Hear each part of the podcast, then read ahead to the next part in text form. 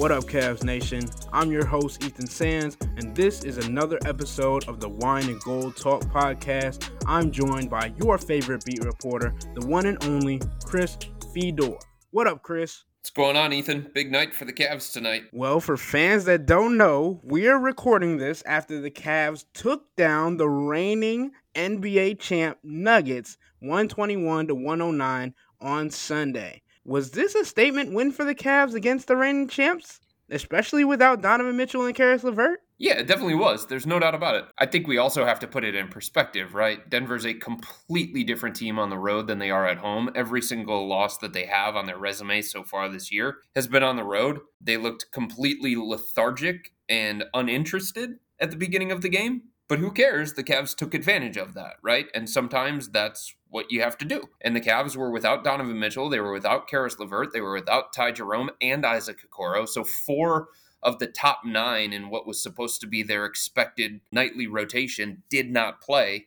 And yet the Cavs still led for more than 43 minutes in tonight's game. So, yes, it was a statement win. The Cavs have played much better since Jarrett Allen returned from his injury. The Cavs have played much better as a team at both ends of the floor, trying to get that complete game that they've been talking about. And it's now their third win in a row. They are back over 500 for the second time this year.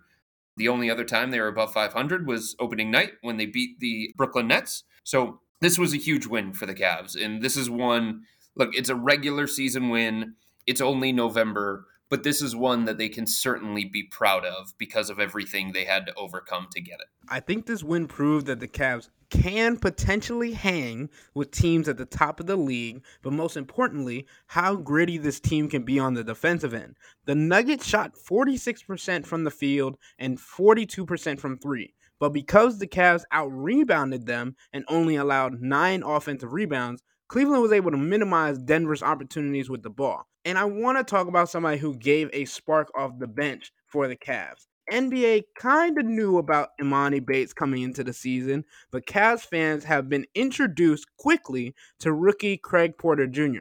He's been a dynamic playmaker and scorer for Cleveland while orchestrating the offense with his maturity to not getting rattled in tough situations. How important do you think Craig Porter Jr. is to the playoff push that the Cavs are going to make this year? Well, look, I mean, I was talking to somebody inside the front office who is actually on a flight to Hawaii tonight, just about the backstory of Craig Porter Jr., how they found him, what went into getting him on a two way contract. And the way that he phrased it is where would we be at backup point guard without Craig Porter Jr.? Because this is an organization, Ethan, that came into this this season after an off season of activity, feeling like they were relatively set at point guard. Darius Garland, the All Star starter.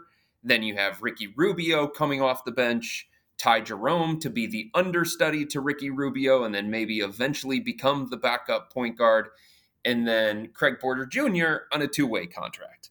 Craig Porter Jr. on a two way contract, who is probably going to spend most of his rookie season with the Cleveland Charge playing in the G League.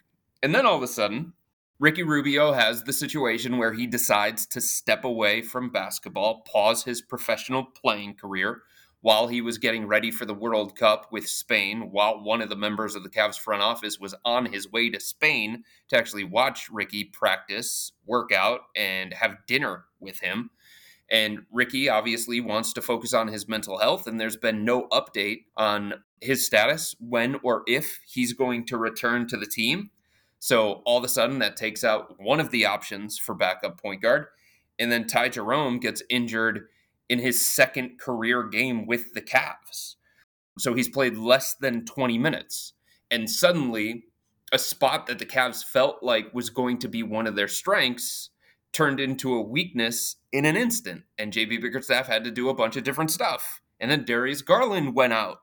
And then he had to do a bunch more different stuff. Donovan Mitchell, de facto point guard. Caris LeVert, de facto point guard. And all of a sudden, Craig Porter Jr., on a two way contract, an undrafted rookie free agent, gets an opportunity basically out of necessity because the Cavs had no other playable options at point guard.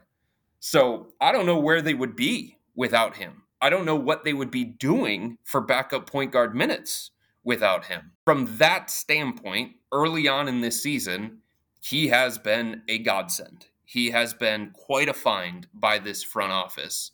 And as long as he continues to play well, as long as he continues to look unfazed, and as long, Ethan, as the Cavs continue to deal with injuries at the guard position, he's going to continue to get an opportunity. He has clearly earned some trust from Cavs coach JB Bickerstaff, who talked about that following the game tonight.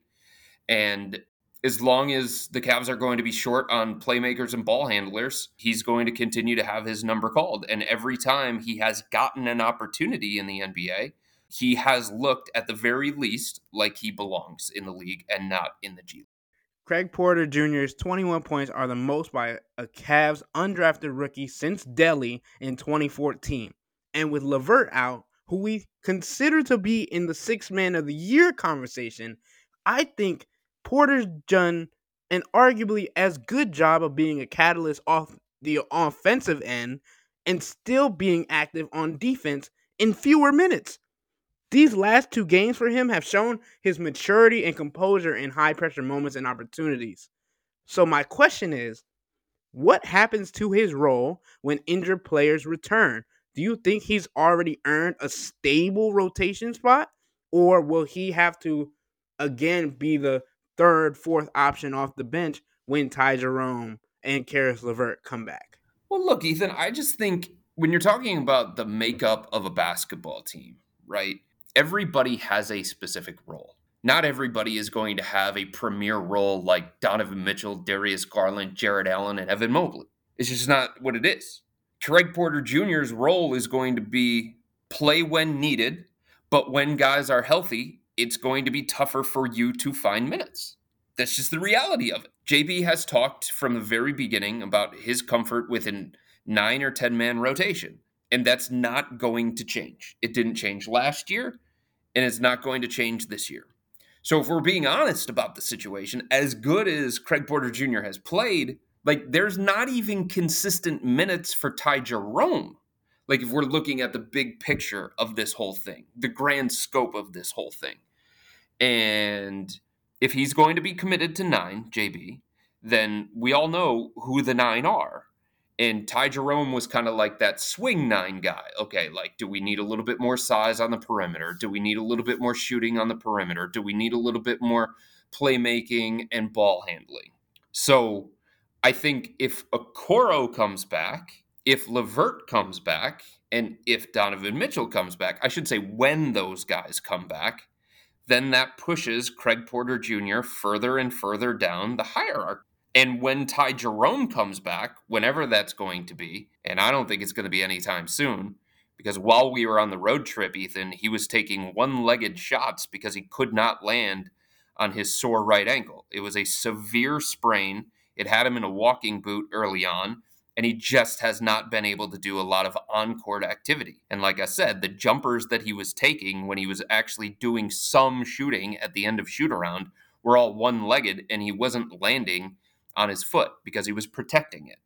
So when Ty Jerome comes back, whenever that is, he's going to have a hard time getting consistent minutes. And if he's going to have a hard time getting consistent minutes and carving out a specific role, then Craig Porter Jr. is as well. Look, JB has shown that he's willing to give guys an opportunity, and JB has shown that he's willing to adapt and he's willing to be flexible. Um, so there's a chance but there's just not a lot of room for a player like him when the Cavs are full strength. It's going to be tough for him. I'm glad that he's been able to show what he's able to do and give himself a shot to even be. I mean, that's his role, though, right? Right. Like that's right. your role on a two-way contract. Sometimes you're going to play with the Cavs, and sometimes you're going to play with the G League charge. And when you're with the Cavs, there's no guarantee that you're actually going to play, but you have to stay ready and you have to be capable when your number is called. And to this point, he has been. So good on him for taking advantage of this opportunity and earning minutes while these guys are out. But that doesn't mean that he's going to have a set place and all of a sudden he's going to bump Caris LeVert from the rotation or he's going to bump Isaac Okoro from the rotation or something like that. It's just not going to happen. Let's move back over to the matchup of the night. Coming in, we knew what it was going to be. It was Jarrett Allen versus Nikola Jokic. There is no stopping Nikola Jokic, there's only slowing him down. And you could not have done a better job than what Jarrett Allen did tonight. He held Jokic to under 20 points for the first time this season and ended the game with a plus minus of 42. Before we go into Allen's impact, I want to rattle off some Cavs history. This was the highest plus minus for the Cavs since Timofey Mozgov had a plus minus of 42 against the Wizards on February 20th, 2015. So, since they had the same number, I had to do some research. They are tied for the third best plus minus in Cavs history. Brian Skinner also had a plus 42 in 2002 against the Timberwolves. The top two on this list might surprise you and some fans. Number two is Bryant Stith, who had a plus 44 rating in the same game on January 29th, 2002, as Skinner against the Timberwolves. So the Cavs had two players with a plus 40 rating in that 114 to 81 win over the T Wolves. And that brings me to number one on this list Dion Waiters, who had a plus 45 rating against the Hawks on November 15th, 2014. And I don't know about you, but the only time I really think about Dion Waiters was in the sophomore game where he was just cooking people. But Dion Waiters and the Cavs feels like ancient history, but somehow he still is on the top. So, back to my original point. How pivotal has Allen's return been for the Cavs? Yeah, I mean, I think you can tell, Ethan. They're just a different team offensively and defensively when he's on the court. It's been that way since they traded for him a couple years ago. There's a reason why he is considered the anchor of the defense. There's a reason why people feel like inside the organization they feel like the trajectory of this rebuild changed forever when he got here because he allowed the Cavs to have a specific idea. What makes them unique on the defensive end of the floor is to have two elite rim protectors, not just one. So if you take him out of the mix, more of that burden falls on Evan Mobley. The role for Evan on the defensive end changes. How JB Bickerstaff can unleash Evan Mobley on the defensive end changes. Like Jarrett Allen is the kind of guy who puts everybody in the right place at both ends of the floor. And he's an elite screen setter on offense. He has a unique gravity to him on offense because of his ability as a lob threat, because of his ability as somebody who can play out of the pocket. So the numbers bear it out, whether it's this year early on in the season or last year during the stretches where they didn't have Jarrett Allen or the year before that in the stretches where they didn't have Jarrett. The Cavs are not a good team without Jarrett Allen. All right. I agree with you. And we're going to get into it a little bit more. But before that, we're going to take a quick break. When we come back, we're going to talk about how Jarrett Allen and Evan Mobley have meshed. So you already kind of get into it, but we're going to go a little bit further into depth and ask some questions based on what some listeners have said. But before then, Subscribe to Subtext, which is a way to become a Cavs insider with insight from myself and Chris that won't be on your everyday social media platforms. Sign up for a 14-day free trial or visit cleveland.com slash Cavs and click on the blue bar at the top of the page. If you don't like it, that's fine. All you have to do is text the word stop. It's easy, but we can tell you that people who sign up stick around because this is the best way to get insider coverage on the Cavs from myself and Chris. This isn't just our podcast, it's your podcast. And the only way to have your voice heard is through subtext. And with that, we'll be right back.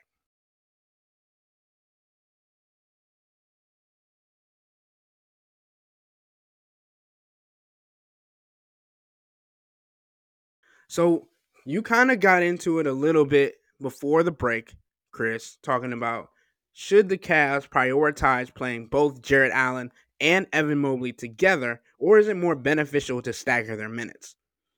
I think the Cavs are building something that is growing every single game that Jarrett and Evan are on the court together.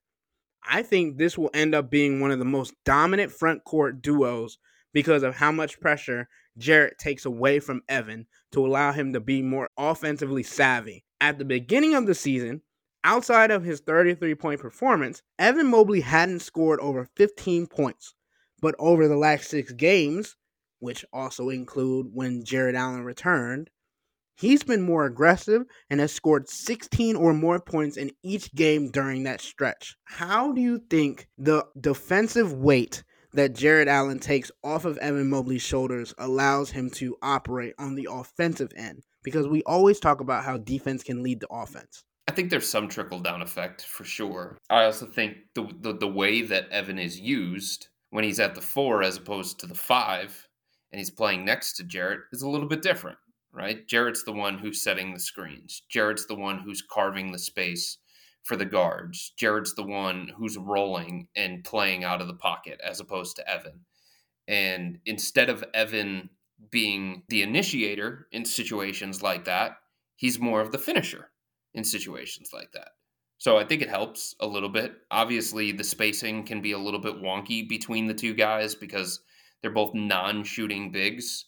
So in specific matchups, it's going to work better than other matchups.